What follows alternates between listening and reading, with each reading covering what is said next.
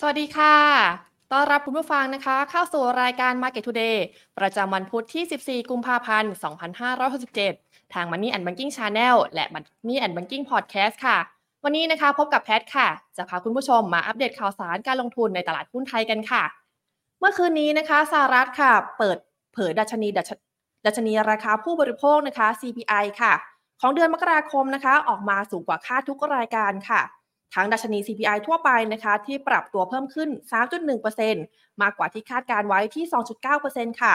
และดัชนี CPI พื้นฐานนะคะปรับตัวเพิ่มขึ้น 3.9%สูงกว่าที่คาดการไว้ที่ 3.7%ค่ะ ก็ทำให้ตลาดนะคะ เคลื่อนการคาดการค่ะ ว่าจะมีการปรับลดอัตราดอกเบี้ยครั้งแรกในปีนี้นะคะ ของธนาคารกลางสหรัฐหรือว่าเฟดค่ะว่าจะเกิดขึ้นนะคะในช่วงเดือนมิถุนายน แทนที่จะเกิดขึ้นในเดือนพฤษภาคมค่ะ หลังข้อมูลเงินเฟ้อนะคะ ออกมาสูงกว่าคาดค่ะ ก็จะเป็นปัจจัยหนุนนะคะ ให้เฟดนะคะ ตรึงอัตราดอกเบี้ยสูงในระยะยาวนานกว่าที่คาดการไว้ค่ะ และก็ทำให้เงินบาทนะคะ เปิดตลาดเช้านี้ค่ะ อยู่ที่ 36.1 บาทต่อดอลลาร์นะคะ ถือเป็นระดับที่อ่อนค่าสุดในรอบ 3 เดือนค่ะ จากการที่ดอลลาร์นะคะ แข็งค่าขึ้นค่ะ ในฝั่งของเศรษฐกิจไทยบ้างค่ะ ด้านการท่องเที่ยวนะคะ มีสัญญาณดีค่ะ โดยการท่องเที่ยวค่ะ ระบุว่า นักท่องเที่ยวต่างชาตินะคะ ที่เดินทางเข้ามาท่องเที่ยวในประเทศไทยนะคะ ช่วงเทศกาลตรุษจีน ระหว่างวันที่5ถึง11 กุมภาพันธ์ มีจำนวน 800ขออภัยค่ะ 872,235 คน เพิ่มขึ้นจากสัปดาห์ก่อน 12 13.28%ค่ะ ด้านการใช้จ่ายนะคะ ก็คาดว่าจะคึกคักค่ะ โดยมอหอการค้าไทยนะคะ ก็เผยผลสำรวจการใช้จ่ายช่วงวันวาเลนไทน์นะคะ คาดว่าจะมีเงินสะพัดกว่า 2.5 พันล้านบาท เพิ่มขึ้น 5.4%สูงสุดในรอบ 5 ปีค่ะ ส่งผลให้เดือนกุมภาพันธ์นี้นะคะ ทั้งตรุษจีน วาเลนไทน์และวันมาฆบูชา คาดว่าจะมีเงินสะพัดมากกว่า 8-9หมื่นล้านบาท เข้าระบบเศรษฐกิจไทยค่ะในฝั่งของตลาดหุ้นไทยนะคะ ตลาดหลักทรัพย์ค่ะ เตรียมหารือกับกรตนำสีมาตรการระยะสั้นและระยะยาวนะคะ ควบคุมดูแลธุรกรรมขาย short และ program trading ค่ะ และในวันพรุ่งนี้ค่ะ มีปัจจัยที่ต้องติดตามนะคะ มีการประชุมบอร์ดดิจิทัลวอลเล็ตค่ะ โดยนายกเศรษฐาค่ะ ก็ยืนยันนะคะ ว่าจะมีความคืบหน้าอย่างแน่นอน ซึ่งเรื่องนี้นะคะก็ประเด็นที่เป็นประเด็นที่ต้องติดตามกันต่อไปค่ะว่าตัวดิจิทัลวอลเล็ตนี้นะคะ จะมีเงื่อนไขอย่างไร แล้วก็จะครอบคลุมใครบ้างค่ะ มาดูฝั่งตลาดหุ้นไทยเช้าวันนี้กันบ้างค่ะ ปิดที่ระดับ 1,384.06 จุด ปรับลดลงนะคะลบ 7.67 จุด หรือว่าลดลงนะคะลด 0.55%ค่ะ มูลค่าการซื้อขาย2417.75 ล้านบาท โดย 5 หลักทรัพย์ที่มีการซื้อขายสูงสุดนะคะ ได้แก่หุ้น PTT EP ค่ะ ปรับตัวลดลง ลบ 0.97%มูลค่าการซื้อขายอยู่ที่ 987 ล้านบาท AOT ค่ะ ราคาไม่เปลี่ยนแปลง มูลค่าการซื้อขาย 867 ล้านบาท JMT ค่ะ ปรับลดลง ลบ 0.4%มูลค่าการซื้อขาย 752 ล้านบาท KCE ค่ะ ปรับลงแรงนะคะ ลบ 7.22%มูลค่าการซื้อขาย 747 ล้านบาท และ Advance ค่ะ ราคาไม่เปลี่ยนแปลง มูลค่าการซื้อขายอยู่ที่ 680 ล้านบาทค่ะ แต่ก่อนที่เราจะไปพูดคุยกับนักวิเคราะห์ในวันนี้นะคะ เรามีข่าวสารสัมมนาดีๆ มาฝากคุณผู้ชมกันค่ะ วารสารการเงินธนาคารนะคะ ต้อนรับปีมังกรค่ะ จัดสัมมนาในหัวข้อ จัดพอร์ตรับทรัพย์ปีมังกร ในวันพฤหัสที่ 22 กุมภาพันธ์ 2567 เวลา 14นาฬิกาถึง 16นาฬิกา30 นาที ที่สยามพารากอน Next Tech ชั้น 4 ที่จะพานะคะไปกับพบกับคำตอบสู่ความมั่งคั่งจากศาสตร์ฮวงจุ้ย โคจรผสานพลังสุดยอดเคล็ดลับวิชาเซียนหุ้น มาร่วมกันคว้าโอกาสทำกำไรเสริมพอร์ตแกร่ง ในหัวข้อฮวงจุ้ยโลกยุค 9 ธุรกิจ 5 ธาตุปีมังกรกันค่ะ วิทยากรโดย อาการอาจารย์กฤษกร พรมชัย คอลัมนิสต์เกร็ดฮวงจุ้ยวารสารการเงินธนาคาร และหัวข้อเทคนิคจัดพอร์ตรับทรัพย์ปีมังกร วิทยากรนะคะโดยคุณนัทวัฒน์อ้นรัตน์ Senior Executive Vice President บริษัทหลักทรัพย์ CGS International ประเทศไทยจำกัด คุณกรพัฒน์วรเชษผู้อำนวยการฝ่ายวิจัยและบริการการลงทุน บริษัทหลักทรัพย์กรุงศรีพัฒนสินจำกัดมหาชน และคุณสรพล วีระเมธีกุล หัวหน้าทีมกลยุทธ์การลงทุน บริษัทหลักทรัพย์กสิกรไทยจำกัดมหาชนค่ะ คุณผู้ชมนะคะที่สนใจเข้าฟังสัมมนานะคะ สามารถสแกน QR code หรือว่ากดลิงก์นะคะ ที่ปักหมุดในคอมเมนต์ได้เลยค่ะ สามารถติดตามรายละเอียดเพิ่มเติมนะคะ ได้ทาง Facebook Money and Banking Channel และการเงินธนาคาร และ YouTube Money and Banking Pod Channel ค่ะ ค่ะ ต่อจากนี้นะคะ เดี๋ยวเราไปพูดคุยนะคะ ประเมินสถานการณ์การลงทุนกันต่อค่ะ กับทางคุณพารดอนค่ะ เตียรัตนปราโมทผู้อำนวยการสายงานวิจัย บริษัทหลักทรัพย์เอเชียพลัสจำกัดค่ะ สวัสดีค่ะคุณบาส ครับ สวัสดีครับ สวัสดีค่ะ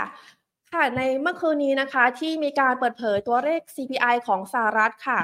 คุณบาสมีการประเมินทิศทางอัตราดอกเบี้ยสหรัฐจากนี้ว่ายังไงบ้างคะ แล้วเงินเฟ้อนี่มีโอกาสจะตรีกลับมาเร่งขึ้นอีกครั้งไหมคะ ครับสำหรับอ่าในฝั่งของสหรัฐนะครับเมื่อวานก็น่าจะบอกว่าเป็นทิศทางที่ทำให้เกมเปลี่ยนเลย นะครับเกมเปลี่ยนเพราะตอนแรกตลาดคาดว่า เราน่าจะเห็นดอกเบี้ยนะขออภัย เราน่าจะเห็นเงินเฟ้อของสหรัฐนะครับ ลงมาอยู่ในระดับ 2%กว่าๆครั้งแรกนะครับ ตลาดคาดไว้ 2.9 นะครับ แต่เพราะว่าประกาศออกมาปุ๊บเนี่ยกลายเป็น 3.1%นะครับเยียร์เยียนะครับพอภาพมันเป็นแบบนี้ก็เงินเฟ้อยังไม่ลงเนาะค่ะสูงกว่าคาดแบบพอสูงกว่าคาดปุ๊บเนี่ย มันเลยทำให้ตลาดเนี่ยคาดการณ์ว่าอย่างเงี้ยเฟดไม่น่าจะลดดอกเบี้ยเร็วแล้ว นะครับไม่น่าจะลดดอกเบี้ยเร็วแล้ว ก่อนหน้านี้ถ้าจำกันได้เนี่ยตอนต้นปีเนี่ยเอ่อทางด้านท่านประธานเฟดนะออกมาทุกรายการเลยบอกว่าดอกเบี้ยปีเนี้ยถ้าลดนะน่าจะมีสักสามครั้งนะครับน่าจะมีสักสามครั้งจากห้าจุดห้าเปอร์เซ็นก็ลงไปสามครั้งครั้งละศูนย์จุดสองห้าแต่ว่าตลาดคาดว่าน่าจะเห็นการลดดอกเบี้ยถึงหกครั้งค่ะนะครับ ถ้าเราเท้าความกันไป แต่พอเงินเฟ้อมันยืนสูงแบบนี้ปุ๊บเนี่ยตลาดเริ่ม เปลี่ยนมุมมองแล้วนะครับเปลี่ยนมุมมองมองว่าเอทิศทางการลดดอกเบี้ยเนี่ยในปีนี้น่าจะเหลือสักสามถึงสี่ครั้งนะครับ วิ่งเข้ามาสอดคล้องกับทางด้านของประธานเฟดแล้วนะครับ ก็พอมองในลักษณะนี้ปุ๊บเนี่ยการลดดอกเบี้ยเนี่ยนะครับ ถ้าตามกลไกนะมีการลดดอกเบี้ยปุ๊บเนี่ยตามกลไกหุ้นจะถูกเทรดบน PE ที่มันสูงขึ้นนะครับสูงขึ้น พอโอกาสการลดดอกเบี้ยน้อยลงปุ๊บเนี่ยมันก็เลยทำให้หุ้นที่มีความคาดหวังว่าจะได้เออแรงหนุนเม็ดเงินเข้ามาหนุนในตลาดหุ้นเนี่ยมันก็ลดน้อยลง ก็เลยทำให้หุ้นมีการย่อตัวแรงกันใช่ไหมครับในฝั่งสหรัฐนะครับ ทีนี้ที่ประเมินก็เลยก็ก็มองน่าจะมองตามภาพคล้ายๆกันกับเอ่อทางด้านของ นักลงทุนแล้วก็ทางด้านของประธานเฟดแต่ก็ยังเชื่อว่าไอ้หกเปอร์เซ็นที่เขาคาดตอนแรกกับเฟดคาดว่าจะลดสามครั้งนะครับเอาเข้าไปหกครั้งกับสามครั้งเนี่ยมันน่าจะลูกเข้าหากัน ก็น่าจะเห็นเฟดลดดอกเบี้ยน่าจะสามสี่ครั้งนะครับสำหรับในปีนี้แล้วก็เริ่มต้นลดนะครับเริ่มต้นลดก็จะเป็นลดกันตอนอ่าทางด้านของกลางเดือนมิถุนายนครับค่ะค่ะ ก็เราอาจจะมีการเห็นคาดว่าหลาย ๆ ฝ่ายนะคะคาดเริ่มตรงกันค่ะ ว่าจะมีการลดในเดือนมิถุนายนค่ะ แล้วในฝั่งของดอกเบี้ยไทยบ้างค่ะ อย่างนี้มันจะเป็นการลดการคาดหวังไหมคะว่าเราจะมีการลดดอกเบี้ยไทยนะคะ เพื่อกระตุ้นเศรษฐกิจค่ะ ครับ ในมุมดอกเบี้ยไทยนะครับ ถ้าจริงๆนะถ้าเราผมว่าเกมมันเปลี่ยนเมื่อวานชัดเจนเลยนะครับดอกเบี้ยสหรัฐตอนแรกคาดว่าน่าจะลดตั้งแต่เดือนเออมีนาคมค่ะแล้วไปถึงกลางปีนี่ก็ลดไปทั้งสองสามครั้งแล้วปลายปีลดเป็นหกครั้งใช่ไหมครับ ถ้าภาพเดิมเป็นอย่างนี้ แล้วดอกเบี้ยไทยตอนแรกก็คาดหวังกันว่า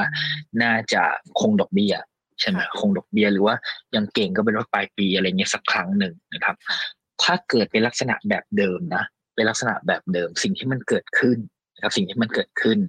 มันคือจะทำให้อ่าทางด้านของค่าเงินบ้านเรา มันจะแข็งค่าค่ะคือดอลลาร์นี่จะอ่อนแน่นอนเลยเพราะว่าเฟดลดดอกเบี้ยเร็วนะครับลดดอกเบี้ยเร็วมันจะทำให้ดอลลาร์อ่อนและค่าเงินบ้านเราแข็งค่า ทำให้เม็ดเงินหรือโฟลว์จะไหลเข้ามาบ้านเราเยอะค่ะนะครับ บ้านเราเยอะ แต่พอพอเจอเมื่อวานปุ๊บเนี่ยภาพเปลี่ยนทันที ก็คือว่าอ่าทางด้านของบ้านเราเนี่ย ตรงเนี้ยแนวโน้มเนาะเราเห็นแล้วว่าเงินเฟอ้อมันยืนค่อนข้างที่จะต่ำติดลบมาสี่ไตรมาสใช่ไหมครับ แล้วก็ทางฝั่งรัฐบาลก็เริ่มยืนยัน ว่าน่าจะมีการกระตุ้นเศรษฐกิจทางการคลังเพิ่มเติม ทางด้านของการเงินนะครับทางด้านทบทเองก็มองว่าเออ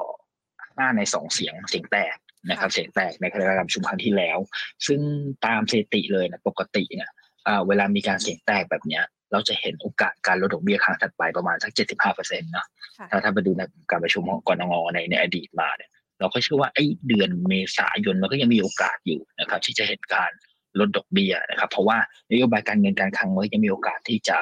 สอดคล้องกันนะครับเรามองว่าเมษายังมีโอกาสอยู่นะครับ ที่จะเห็นการลดดอกเบี้ย ถ้ายังไม่ลดก็จะเป็นในครั้งถัดไปนะครับครั้งถัดไปก็น่าจะเป็นฉะนั้นเป็นเป็นอีกทีก็เป็นมิถุนาเลยนะครับ เป็นมิถุนาก็เราเรามองว่าน่าเป็นอย่างนี้แต่ปัญหามันคือถ้ามันเปลี่ยนเปลี่ยนนั่นคือว่าถ้าเราลดดอกเบี้ยก่อน ในเดือนเมษาใช่ไหมครับแต่เฟดมีโอกาสเป็นลดทีเดือนมิถุนายน เราลดดอกเบี้ยก่อนเฟดตั้ง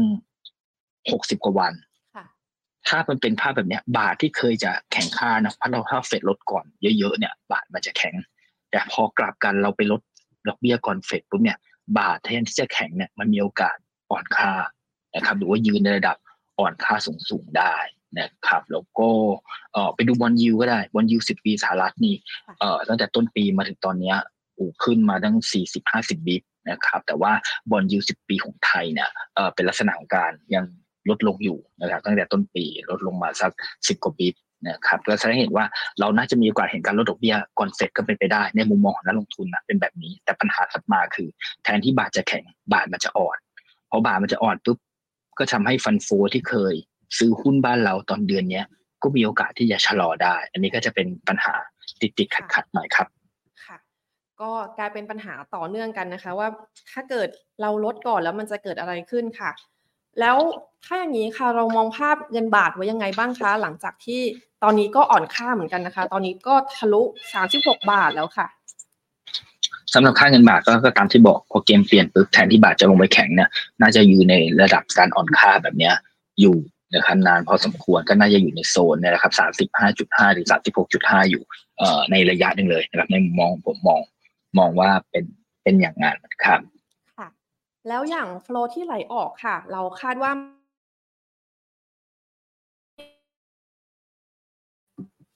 สำหรับ flow นะครับ flow เคยเดือนนี้ซื้อเนาะ net buy ยัง net buy อยู่ ก่อนหน้านี้สิบสามเดือนขายหมดเลยนะครับสิบสองสิบสามเดือนขายหมดก็อุตส่าห์กลับมา net buy เราก็เชื่อว่า flow ก็น่าจะเป็นลักษณะการเอ่อเอ่อชะลอช่วงสั้นๆนะครับชะลอช่วงสั้นๆทั้งเรื่องของความอ่า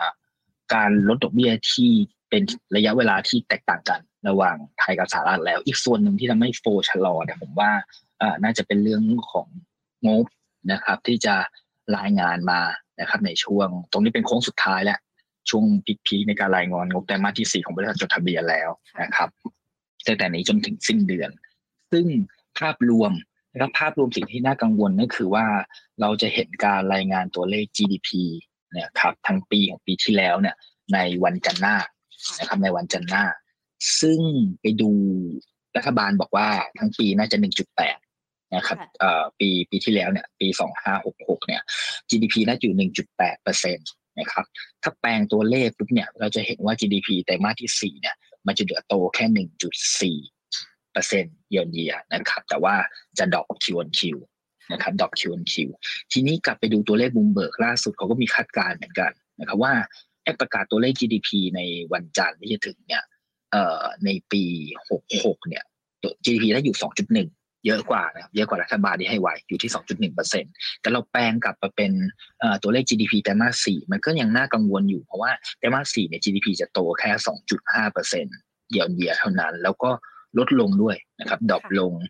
0.2%คิวคิว ถ้าเกิดออกมาไม่ว่าจะเป็น 1.8 หรือ 2.1 เนี่ยไม่เกินนี้เนี่ยปัญหามันก็จะคือ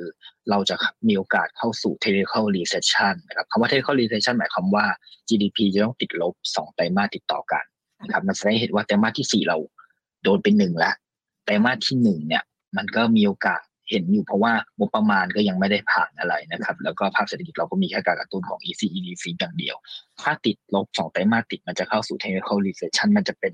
อะไรที่ทำให้เอ่อ flow เนี่ยแหละ รอดูตรงนี้มันก็เลยยืดเยื้อติดชะงักอยู่ ทีนี้ปัญหาคือถ้า GDP ออกมาต่ำแบบนี้นะครับ ถ้าออกมาต่ำกว่าคาดปุ๊บเนี่ยเอ่อมันจะทำให้ผลประกอบการแต่มาสที่สี่ที่รายงานออกมา มันก็มีโอกาสต่ำคาดได้เหมือนกัน มันก็เลยเป็นเหตุผลสองส่วนนะทั้งโอกาสที่เราจะลดดอกเบี้ยก่อนเฟดกับการรายงานผลประกอบการที่มีโอกาสต่ำค่าตาม GDP เนี่ยมันก็เลยทำให้โฟน่าจะยังชะลอชะลออยู่เซ็นดินเด็กก็ยังขยับเคลื่อนไหวในกรอบแคบๆอยู่นะครับ ค่ะโอ้ภาพที่ออกมานี่ก็ต้องมีปัจจัยที่ต้องระวังกันเยอะนะคะ แล้วก็ต้องติดตามกันต่อค่ะ แล้วอย่างนี้มันยังจะมีพอจะมีปัจจัยบวกอะไรบ้างไหมคะ ให้นักลงทุนได้รอคอย แล้วก็แบบเป็นความหวังสำหรับตลาดหุ้นนะคะ ครับ ก็ภาพที่เราเจอมาแบบนี้เราแน่นอนว่าภาพเศรษฐกิจเราค่อนข้างที่จะชะลอนะครับ แต่สิ่งหนึ่งที่ตอนที่โฟเริ่มออกเนี่ยมันเป็นตอนที่นโยบายการเงินกับการคลังที่มันไม่ได้สอดคล้องกันนะครับ ไม่ได้สอดคล้องกัน คราวนี้คราวนี้สิ่งที่ทำให้นักลงทุนดูดีขึ้นบอกว่าทิศทางในระยะสั้นเนี่ยมันจะมีเรื่องที่บอกอยู่ แต่ในระยะกลางยาวเนี่ย โอ้ถ้านโยบายการเงินการคลังเริ่มเข้ามาสอดคล้องกันพอดี นะครับก็คือเรามีการกระตุ้นเศรษฐกิจใหม่ๆ ของฝั่งรัฐบาลออกมานะครับ แล้วก็กรงงมีการลดดอกเบี้ยหลังจากนี้มันจะดีพอดีเลยนะครับ ถ้าเหตุการณ์พวกนี้มันเกิดขึ้นตั้งแต่เมษายน และพอพฤษภาคมก็ประมาณผ่านพอดี ตรงนี้มันก็เลยทำให้ เอน่าจะเห็นการหมุนเวียนของเศรษฐกิจที่มันดีขึ้นนะครับ จากที่เคยแย่กันมาในไตรมาที่ 4 หรือว่าไตรมาที่หนึ่งนะครับก็หวังว่าไอ้ technical recession ที่จะเกิดเนี่ยมันก็เป็นแค่เทคนิค นะครับ และสุดท้ายก็ยังฟื้นได้ได้ดีอยู่นะครับ ซึ่งตลาดหุ้นเวลานักลงทุนมองเขาจะมองเทรนแนวโน้มการเติบโตนะครับ ไม่ได้ดูความแข็งแรง ถ้าเติบโตดีขึ้น ราคาหุ้นก็มีสิทธิ์ค่อยๆทยอยฟื้นขึ้นนะผมก็เลยมองว่าเชื่อว่าไอ้ fund flow ที่หยุดหรือว่าชะลอแหละมันน่าจะเป็นช่วงจังหวะสั้นๆนะครับแต่ว่าถ้าเราลงทุน buy and hold ที่ระยะยาวขึ้น ก็น่ายังได้ผลตอบแทนที่ดีอยู่ เพราะว่า SET Index ตรงเนี้ย โอ้ค่อนข้างที่จะถูกมากแล้วนะครับ ถูกมาแล้วแต่นั้นก็เลยเหมือน downside ได้ไม่เยอะ แต่ว่า upside ยังมีอยู่พอสมควรครับค่ะสำหรับแล้วอย่างตัว digital wallet ล่ะคะ ที่จะมีการพูดคุยกันพรุ่งนี้ค่ะ เรามองเป็นปัจจัยบวกไหมคะ แล้วก็มันคาดว่ายังไงบ้างคะสำหรับดิจิตอลวอลเล็ตครับ พูดกันไปแล้วนะแต่ก็ ก็เนี่ยแหละ อย่างที่เขาบอกว่ามันมันต้องเริ่มสอดคล้องถ้าไม่ทำได้ไม่ได้จริงๆเนี่ยอาจจะต้องมีนโยบายอื่นเข้ามาช่วยกระตุ้นนะครับช่วยกระตุ้นแต่ก็ดูแล้วรัฐบาลก็พยายามเตรียมผลักดันแล้วก็ก็ก็ต้องรอดูกันนะครับต้องรอดูกันอันเดียวเลยแต่ผมประเมินว่ามันก็มีโอกาสที่จะเเกิดขึ้นได้อยู่นะครับ เกิดขึ้นได้อยู่บ้างนะครับ อาจจะผมว่าเกินห้าสิบเปอร์เซ็นต์ละกันนะ ครับ แต่ว่าไม่ได้ไปถึงแปดสิบเก้าสิบต้องต้องค่อยๆดูกันทีละสเต็ปนะครับ ก็ยังเชื่อว่าเกิดได้อยู่ เพราะถ้าเกิดขึ้นมาได้ปุ๊บก็ก็น่าจะเป็นอีกส่วนแรงหนึ่งที่ช่วยผลักดันตลาดหุ้นบ้านเราด้วยนะครับ เพราะว่าการผลักดัน GDP ให้ฟื้นขึ้นมาเนี่ยด้วยด้วยด้วยการผลักได้ง่ายๆเนี่ยการผลักด้วย consumption น่าจะง่ายสุดและเป็นสัดส่วนหลักด้วยนะครับ ก็ก็เชื่อว่าน่าจะยังพอมีอยู่ติดตามกันต่อดีกว่าได้ค่ะ ค่ะ แล้วในฝั่งของตลาดหุ้นไทยบ้างค่ะ ตอนนี้ก็มีข่าวเหมือนกันนะคะ ว่าที่จะมีการพูดคุยระหว่างกลตกับเฟดค่ะ เรื่องของการควบคุม short selling ค่ะ เรามีมุมมองต่อความเชื่อมั่นของรายย่อยยังไงบ้างคะก็อ่าสำหรับเรื่องนี้นะครับ ถ้าจำกันได้เลยนะ จุดเริ่มต้นของเรื่องนี้เนี่ยเกิดขึ้นตอนประมาณสักเดือนสิบเดือนสิบเอ็ดปีที่แล้วนะครับ ถ้าไปดูเซตอินเด็กเดือนสิบเดือนสิบเอ็ดปีที่แล้วเนี่ย ลงค่อนข้างเยอะนะครับ เดือนสิบลงไปสักหกเปอร์เซ็นกว่า เดือนสิบเอ็ดก็ยังซึมซึมอยู่นะครับเพราะว่าด้วยความเชื่อมั่นของของของอ่าการออกแบบโครงสร้างต่างๆนะครับ แต่ว่าทางตลาดก็พยายามค่อยๆเร่งแก้ไขมาเรื่อยๆนะครับเรื่อยๆถ้าเรียกกลับความเชื่อมั่นตรงนี้กลับมาได้เนี่ย ผมว่าอันเนี้ยดีเลยเหมือนกันนะครับ นอกจากตอนช่วงที่ขาดความเชื่อมั่นตอนนั้นเนี่ย เซ็ตลงแล้วเนี่ยวอลุ่มซื้อขายนี่แห้งลงไปทันตาเห็นเลยนะครับ จะเคยขายกันห้าซื้อขายกันห้าหกหมื่นล้านเหลือสามหมื่นกว่าล้านเลยนะครับ ก็เลยเออถ้าเกิดเริ่มมีการจับมือกันหรือหาวิธีการป้องกันอะไรแบบนี้ได้เนี่ยน่าจะทำให้ความเชื่อมั่นกลับขึ้นมา แล้ว volume ซื้อขายก็จะกลับมาดีขึ้น อีกนิดหนึ่งเรื่องนี้ผมว่าดีนะครับ เพราะว่าเคยไปทำตัวเลขมาเหมือนกันว่าทางด้านของ volume เนี่ย ถ้าต่ำกว่าห้าหมื่นเซ็ตไม่ขึ้นนะครับเซ็ตขึ้นยากมากเลยเพราะ market cap เราไปสิบเจ็ดสิบแปดล้านล้านเนี่ยการด้วยเม็ดเงินต่อวันไม่ถึงห้าหมื่นเนี่ยมันผลักเซ็ตไม่ไหวนะครับแต่ว่าถ้า volume เรากลับมาเกินห้าหมื่นล้านบาทได้เนี่ยโอ้มันเซ็ตมันจะขึ้นได้ดีเกือบทุกครั้งเลยไม่ว่าจะเป็น index ไหน ถ้า volume เกินห้าหมื่นเนี่ยเซจะ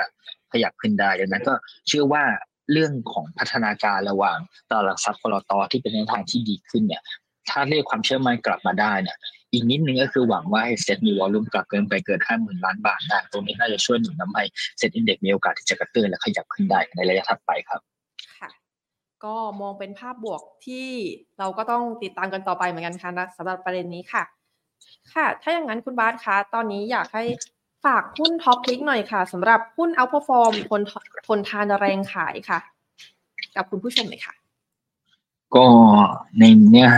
ข้อที่หุ้นที่ให้ฝากมานะครับเมื่อกี้ก็คือว่าโอ้เงินเฟ้อทางสหรัฐมันขึ้นมาเร็วใช่ไหมครับค่ะอ่าพอขึ้นมาเร็วปุ๊บแบบนี้ก็ก็ตามที่อธิบายเลย ว่าถ้าเกิดการลดดอกเบี้ยของสหรัฐช้ากว่าไทยปุ๊บเนี่ยสิ่งที่กังวลก็คือถัดมาก็คือค่าเงินบาทมันมีโอกาสอ่อนค่าและยืนระดับอ่อนได้นะครับดังนั้นต้องเลือกหุ้นที่เอ่อได้ประโยชน์จากบาทอ่อนนะครับ step ที่หนึ่ง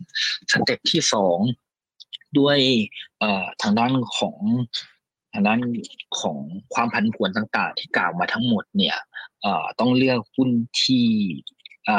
เวลาไม่มีอะไรปัจจัยหนุนอะไรเนี่ยต้องเลือกหุ้นที่สินค้าจำเป็นเนาะสินค้าจำเป็นหรือว่าสินค้าพวกปัจจัยสี่ต่างๆนะครับพวกนี้ก็จะได้แรงหนุนเข้ามานะครับ ก็ให้เลือกสองกลุ่มนี้แหละนะครับ กลุ่มที่ได้ประโยชน์จากบาทอ่อนค่า หรือว่าเน้นการส่งออกนะครับ หรือว่าหุ้นที่เป็นสินค้าจำเป็น น่าจะค่อนข้างที่จะแข็งแรงแล้วก็เอาผู้ฟอร์มตลาดได้อยู่ นะครับโจทย์ก็ให้มาน่าจะเป็นลักษณะนี้นะครับไล่เรียงกันเลยดีกว่านะครับค่ะน่าจะมีอยู่สามตัวค่ะนะครับ ตัวแรกนะครับ ตัวแรกถ้าบาทอ่อน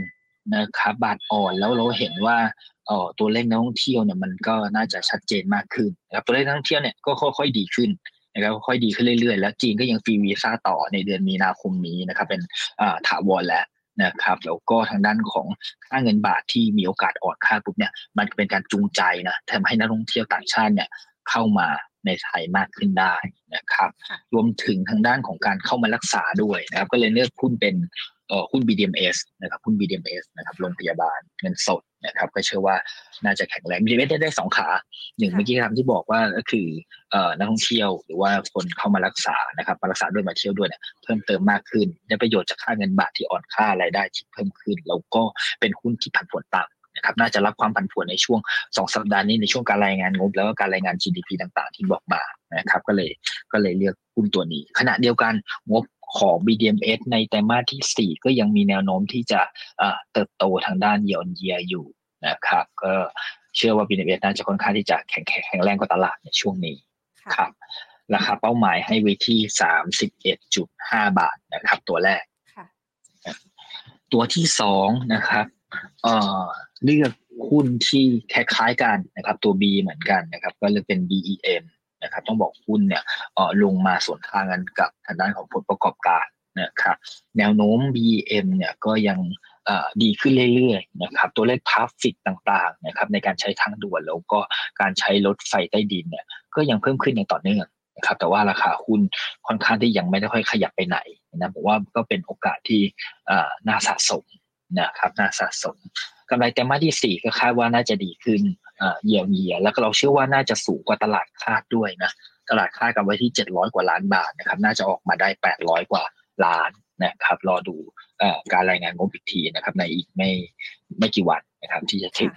นะครับแล้วก็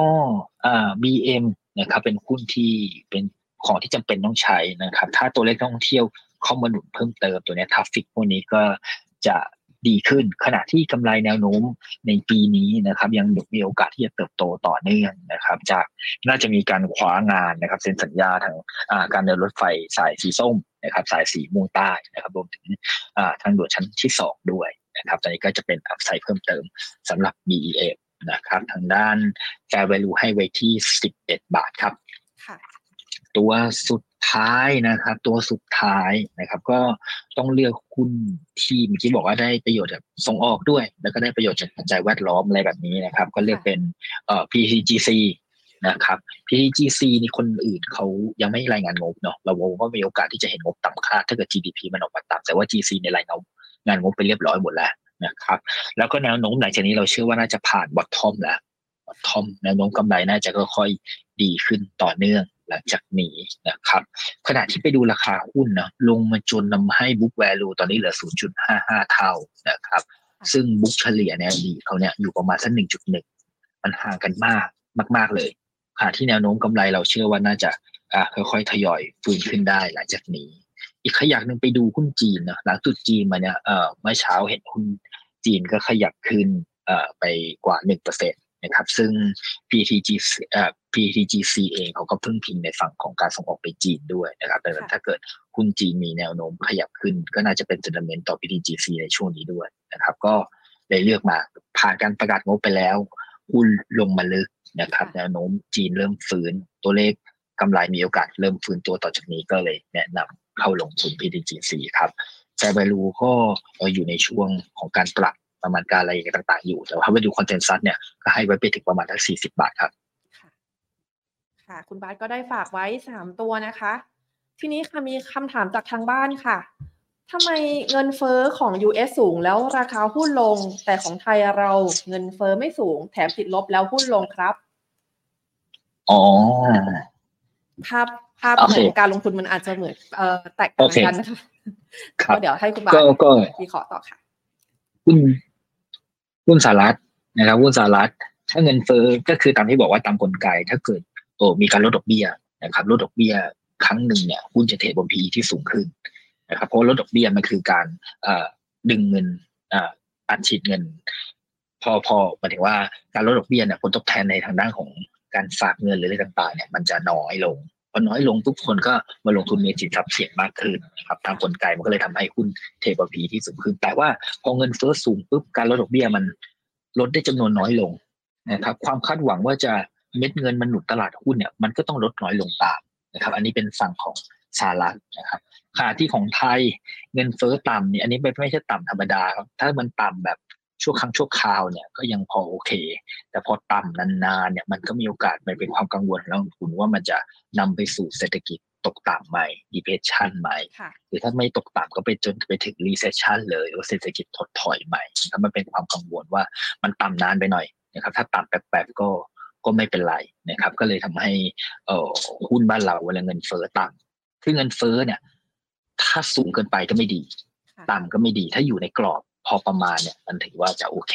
ครับครับก็จะเป็นประมาณนี้ เพื่อนอีกคนหนึ่งก็สูงไปหน่อยนะครับ ยังไม่เข้าสู่ในกรอบส่วนอีกคนบ้านเราก็ต่ำไปหน่อย ก็เลยลงทั้งคู่เลยครับค่ะก็ภาคเศรษฐกิจมันไม่กระตุ้นให้จูงใจให้ลงในตลาดหุ้นที่มันเป็นสินทรัพย์เสี่ยงค่ะ ก็ภาพมันอาจจะต่างกันนะคะ ค่ะ ทีนี้เราไปวิเคราะห์หุ้นรายตัวกันดีกว่าค่ะ มีคุณผู้ชมสอบถามมานะคะ ขอหุ้นบ้านปูค่ะ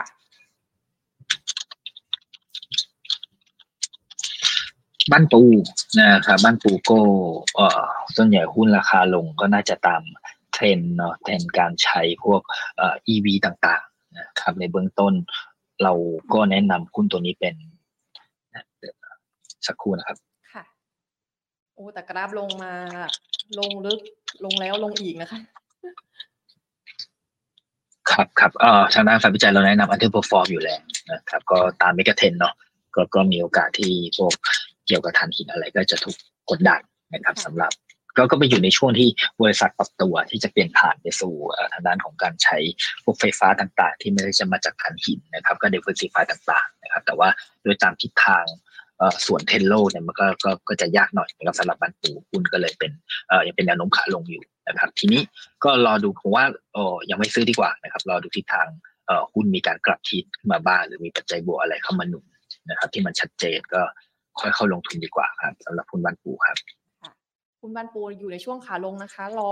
รอกลับทิศดีกว่าค่ะ เพื่อให้มั่นใจดีกว่านะคะ ว่าลงแล้วเอ่อตอนที่เราลงทุนแล้ว มันจะสามารถที่จะสร้างกำไรได้ค่ะ ต่อไปค่ะ ขอมุมมองหุ้น TU หน่อยค่ะ TU เป็นหนึ่งใน list เมื่อกี้เลยนะครับ game changer เปลี่ยนนะครับ ว่าค่าเงินบาทจะเคยน่าจะแข็งเนี่ย ก็น่าจะยืนในระดับที่อ่อนนานนะครับ ก็เลยทำให้หุ้น TU ก็ได้ประโยชน์บาทอ่อนด้วยนะครับ วันนี้ก็มีการเบรกนะครับ แนวต้านสำคัญขึ้นมานะครับ ผลประกอบการนะครับแต่มาที่สี่แม้จะมีการรับรู้ การด้อยค่าทางทางด้านของเรดล็อบสเตอร์ที่ไหลออฟออกไปนะครับประมาณหมื่นแปดแต่ว่าหลังจากนี้ก็เชื่อว่าผลประกอบการก็น่าจะค่อยๆทยอยดีขึ้นนะครับทยอยดีขึ้น หุ้นก็เป็นหุ้นที่ PE ค่อนข้างที่จะต่ำน่าลงทุนนะครับดังนั้นเออสำหรับหุ้นที่อยู่ก็เลยแนะนำว่าเชื่อว่าน่าจะเก็งกำไรได้นะครับในในราคาตรงนี้เพิ่งเบรกแนวต้านสำคัญขึ้นมานะครับให้ซื้อน่าจะบริเวณสิบห้าจุดเจ็ดสิบห้าจุดแปด นะครับตรงนี้ก็ก็ก็ซื้อได้นะครับ ถ้าเล่นสั้นนะครับ แนวต้านจะอยู่ประมาณสักสิบสิบหกจุดสองสิบหกจุดสามก่อนนะครับ แล้วก็อีกขยักหนึ่งที่ยูที่ได้ประโยชน์เพราะว่าโอ้เราคาดหวังปันผลเนาะปันผลเขาสูงด้วยนะ ต่อปีน่าจะได้ประมาณสักสี่จุดแปดเปอร์เซ็นได้ครับ ค่ะ ค่ะ ต่อไปนะคะ เอ่อหุ้นขอมุมมองหุ้น WHART กับ AP หน่อยค่ะ แนวโน้มเป็นอย่างไรบ้างคะทางด้าน WHART นะครับเอาเราไม่ได้ดูนะครับ ไม่ได้ทำการศึกษาหุ้นตัวนี้ เป็นเฉพาะเจาะจงนะครับ ก็ตอบในเชิงกราฟแล้วกันนะครับ WHART นะครับ ก็หุ้นสารยกโลขึ้นมานะครับอยู่ในช่วงแนวต้านแนวรับสำคัญเลยช่วงนี้นะครับถ้ายืน ผมว่าถ้ายืน 9.75 ได้นะครับ ก็มีโอกาสที่จะเอ่อขยับขึ้นนะครับ ไปต่อนะครับ ก็สำหรับคนที่อยากเอ่อจะเบสนะครับ ก็ตรงส่วนนี้ผมว่าลงทุนได้นะครับแนวต้านสำคัญอยู่ประมาณสักสิบบาท ถึงสิบบาทสิบนะครับค่ะแนวต้านสั้นๆแต่อะไรก็ตามถ้าผิดทางนะ ลงกลับมาหลุดเก้าบาทห้าสิบแนะนำให้คัดออกไปก่อนครับค่ะตัวตัวอะไรครับอ่า AP ค่ะ AP นะครับ AP เป็นหุ้นเอ่อที่น่าสะสมในช่วงเวลาเอ่อแบบนี้ด้วยเหมือนกันค่ะนะครับ เพราะว่า AP เนี่ยเอ่อภาพแนวโน้มนะครับแนวโน้มถ้าเกิดมีการทิศทางการลดดอกเบี้ยขึ้นมาเนี่ยทำให้เอ่อทางด้านของกำไร ของผู้ผู้อสังหาต่างๆเนี่ยก็จะดีมากขึ้นนะเพราะคนก็จะมีดีมาในการไปซื้อบ้านซื้ออะไรมากขึ้นขณะที่ผลประกอบการในช่วงที่ผ่านมาก็ทำได้ค่อนข้างที่จะดีทำนิวไฮได้อย่างต่อเนื่องนะครับ ขณะที่ราคาหุ้นยังไม่ค่อยขยับขึ้นไปไหนนะครับ ในช่วงเวลาเนี้ยหลังจากประกาศงบหลังจากอะไรเนี่ยเขาก็จะกลับมาเล่นหุ้นปันผลกันมากขึ้นนะครับ ซึ่ง AP เนี่ยเป็นหุ้นที่จ่ายปันผลสูงถึงนะครับในระดับตรงนี้อยู่ประมาณสัก 6.3 บาท ไอ้หกไป6.3เปอร์เซ็นและและเขาเป็นหุ้นเพียงไม่กี่ตัวเนาะในในในเซ็ตที่จ่ายปันผลปีละครั้งนะครับ ผมก็เลยว่าราคา AP ตรงโซนนี้นะครับน่าเข้าทยอยสะสมเรื่อยๆนะครับตรงโซน 10 บาท 80 ถึง 11 บาทโซนเนี้ยผมว่าเอ่อทยอยสะสมซื้อได้เรื่อยๆนะครับเพราะว่าเขาจะประกาศเอ่อ XD กันจริงๆ ก็น่าจะประมาณสปายเมษาหรือว่าต้นต้นพฤษภาได้ครับ ค่ะ ค่ะ ขอหุ้นต่อนะคะ JMT รับได้ไหมคะ ขอรับและต้านค่ะ JMT นะครับ ก็เป็นหุ้นอีกตัวหนึ่งก็จะไม่บอกว่าหุ้นอะไรก็ตามที่ประกาศงบแล้วค่อนข้างที่จะปลอดภัยนะครับค่ะใครยังไม่ประกาศงบก็ก็เหนื่อยหน่อยแล้วอย่างวันนี้เราเห็นใครประกาศงบออกมาต่ำค่านี้ลงลงกันของขั้นแรงเนาะนะครับพวกอย่าง KC อย่างอะไรอย่างนี้นะครับเอ่อ JMT ประกาศงบไปหมดแล้วนะครับ หลังจากนี้ก็คิดว่าน่าจะเอ่อค่อยๆทยอยดีขึ้นนะครับงบก็ออกมาโอเค นะครับ JMT งบออกมาโอเคแต่มาที่สี่นะครับก็เชื่อว่าอ่าปีนี้ยังเติบโตได้ต่อนะครับสำหรับเอ่อฝ่ายวิจัยเราให้แฟร์ไว้ตั้ง 36 บาทนะครับค่ะ36 บาทก็ยังพอมีอัพไซด์อยู่ พอสมควร ในเชิงเทคนิคนะครับในเชิงเทคนิคผมว่าราคาโซน 24.5 ถึง 25 บาทเนี่ยเข้าสะสมได้นะครับมีแนวต้านแรกนะครับอยู่เอ่อตั้งรันได้ตั้งประมาณสัก29 บาทครับ ค่ะ ต่อนะคะ หุ้น AH กับ Inset หน่อยค่ะ AH นะครับ ภาพน่าจะคล้ายกับเอ่อเรื่องของ10 EV เหมือนบ้านปูเลยนะครับยิง AH เป็นชิ้นส่วนรถยนต์ต่างๆนะครับ ก็เลยเออหุ้นเพิ่งหลุดโลครั้งแรกนะครับผมว่าแนะนำเออรอก่อนรอเขากลับขึ้นมาฟื้นทำฐานยืนขึ้นมาได้เหนือ 26 บาทตรงนั้นค่อยเข้าลง ทุนหรือว่าเก็งกำไรอีกครั้งนะครับ ตอนนี้ก็อ่าแนะนำหลีกเลี่ยงก่อนครับค่ะอีกตัวหนึ่ง Inset นะครับธีมนี้ก็ใช้ได้นะครับธีมเรื่องของเอ่อพวกประเด็น AI ใช่ไหมครับ AI หรือว่าการรับเหมาทางด้านเทคโนโลยีต่างๆ ที่กำลังจะเข้ามานะครับพวกคุณเกี่ยวกับ BE8 นะครับ UB Inset นะครับ i t e l i link พวกเนี้ยผมว่าเป็นเป็นเป็นเทรนด์ใหม่นะครับสำหรับ เอ่อเป็นอะไรที่น่าลงทุนนะครับ ส่วน Inset เราก็ไม่ได้อ่า cover นะครับหุ้นตัวนี้แต่ว่าอ่าด้วยด้วยด้วยตาม mega trend ตามที่บอกเนี่ยทำให้กลุ่มเนี่ยเป็นอะไรที่ที่น่ามีติดพอร์ตอยู่เหมือนกันนะครับสำหรับในปีนี้ INSET ถ้ารับขอต่อราคาหน่อยนะครับสัก2.56 บาทนะครับ2.56 บาท แต่ถ้ามีแล้วก็ก็ run trend ต่อไปได้นะครับแนวต้านเล็กๆนะครับอยู่ประมาณสัก2.84 บาทครับ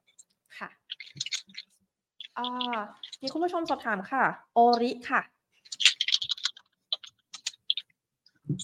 ออลินะครับเป็นหุ้นอสังหา ก็ก็ผมว่าโซนช่วงเวลาเนี้ยอสังหาไม่ว่าจะเป็น AP ออลิก็เป็นอะไรที่น่าสะสมน่าลงทุนนะครับราคาก็อยู่ในช่วงการทำฐานอยู่ยกโลขึ้นไปนะครับปันผลก็ได้สูงด้วยนะครับราวๆสักเกือบเกือบเอ่อเจ็ดเปอร์เซ็นต่อปีเลยนะครับเจ็ดเปอร์เซ็นต่อปี แต่จะปันผลปีละสองครั้ง นะครับ ก็ราคาประมาณ 8.45 บาทผมว่าเข้าลงทุนได้นะครับ น่าจะขยับขึ้นไปได้ถึง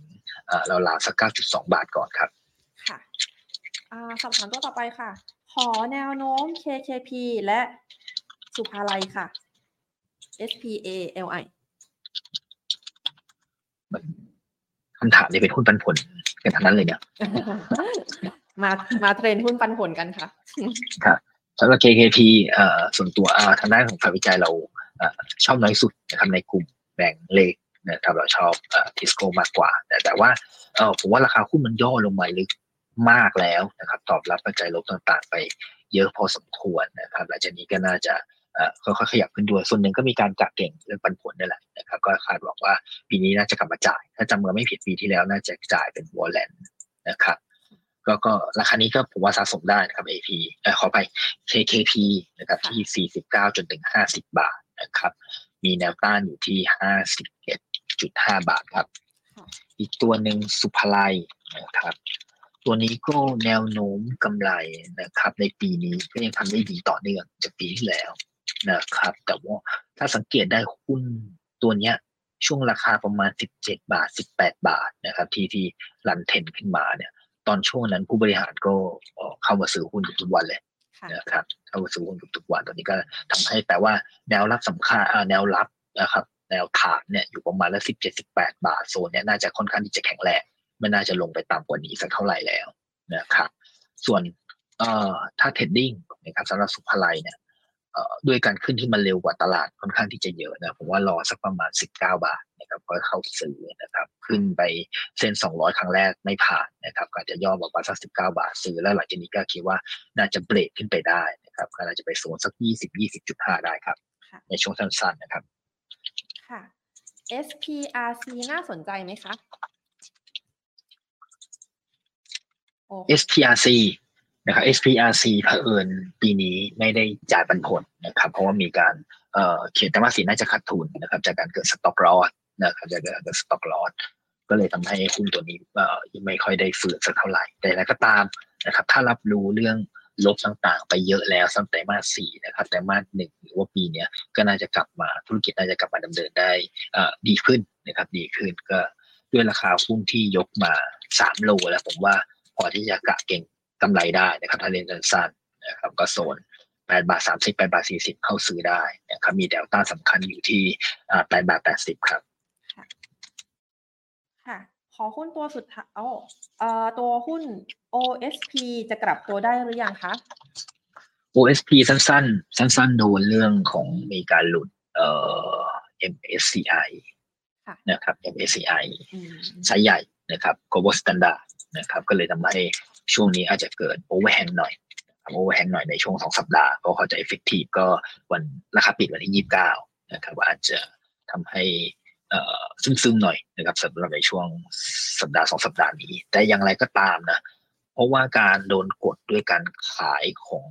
กองทุนต่างชาติ เพื่อจะปรับพอร์ตตาม MSCI เนี่ยมันไม่ได้มีผลต่อผลประกอบการนะครับ หรือว่า valuation อะไรนะครับดังนั้นก็ผมว่าถ้าลงทุนระยะยาวหน่อยนะครับ ในช่วงที่หุ้นย่อระหว่างสัปดาห์สองสัปดาห์นี้ก็เป็นอะไรที่สะสมได้นะครับสะสมได้นะครับถ้าซึมซึมอยู่ แล้วเวลากลับมาฟื้นทุก ๆ ครั้งเวลา มี MSCI เนี่ยจะซึมไปสองสัปดาห์ แต่ว่าหลังจากนั้นอีกสองสัปดาห์เนี่ยฟื้นกลับมาหมดในที่ลงไปนะครับก็เขาบอกว่าช่วงที่เขาย่อๆอยู่ในโซนเนี้ยยังไม่ขยับเลยแต่ถ้าลงทุนลักษณะสั้นเดือนถึงสองเดือนเนี่ย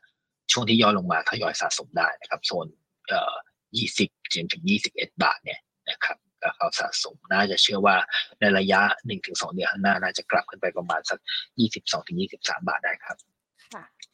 อหุ้นตัวสุดท้ายค่ะอินทัสรับได้ไหมคะ แล้วจะรอรับผลผลค่ะอินทัสครับ ก็รับได้นะครับหุ้นลงมาย่อที่เส้นเอ่อ200 วันแล้วก็พอที่จะยืนได้นะครับก็72 บาทเอ่อ72 บาท 75นะครับโซน72 บาทถึง73 บาทผมว่าเข้ารับได้นะครับ ส่วนปันผลปันผลเข้าใจว่าจะ จ่ายอีกไม่กี่วันนี่แหละนะครับ วันที่ยี่ยี่สิบนะครับ วันที่ยี่สิบน่าจะขึ้น XD นะครับ ถ้าไม่ผิดพลาดอะไรน่าจะจ่ายสักบาทเจ็ดสิบสตางค์นะครับ บาทเจ็ดสิบสตางค์ครับก็ก็พอซื้อรับปันผลได้ครับค่ะ ค่ะก็เป็นหุ้นทั้งหมดนะคะ ที่วันนี้เรานำมาอัปเดตนะคะ แล้วก็มีคุณผู้ชมสอบถามเข้ามาเยอะเลยค่ะ วันนี้นะคะก็ได้อัปเดตสถานการณ์การลงทุนนะคะ กับคุณบาสนะคะ กับหัวข้อหุ้น outperform ทนทานแรงขายหลังเงินเฟ้อคืนชีพค่ะ วันนี้ต้องขอขอบคุณคุณบาสมาก ๆ เลยค่ะ ครับ สวัสดีครับค่ะสวัสดีค่ะ ค่ะ และนี่ก็คือคำแนะนำนะคะ จากคุณพาราดอนเตียรัตนปราโมทเตียรณปราโมทค่ะ ผู้อำนวยการสายงานวิจัย บริษัทหลักทรัพย์เอเชียพลัสจำกัดค่ะ ก็เชื่อว่าท่านนักลงทุนนะคะ ก็จะได้อัปเดตข่าวสารการลงทุนนะคะ แล้วก็อัปเดตตัวหุ้นที่คุณบาสนะคะ ได้นำมาฝากไว้ค่ะสำหรับคุณผู้ชมนะคะที่รับฟังไม่ทันนะคะ หรือว่าอยากจะรับชมย้อนหลังนะคะ สามารถเข้าไปชมย้อนหลังค่ะ ได้ทาง Facebook และ YouTube Money and Banking Channel ค่ะ วันนี้นะคะหมดเวลาของ Market Today แล้วค่ะ ขอขอบคุณทุกคนมากเลยนะคะ ที่มาอยู่จนถึงกันตอนนี้ค่ะ วันนี้แพทขอตัวลาไปก่อน สวัสดีค่ะ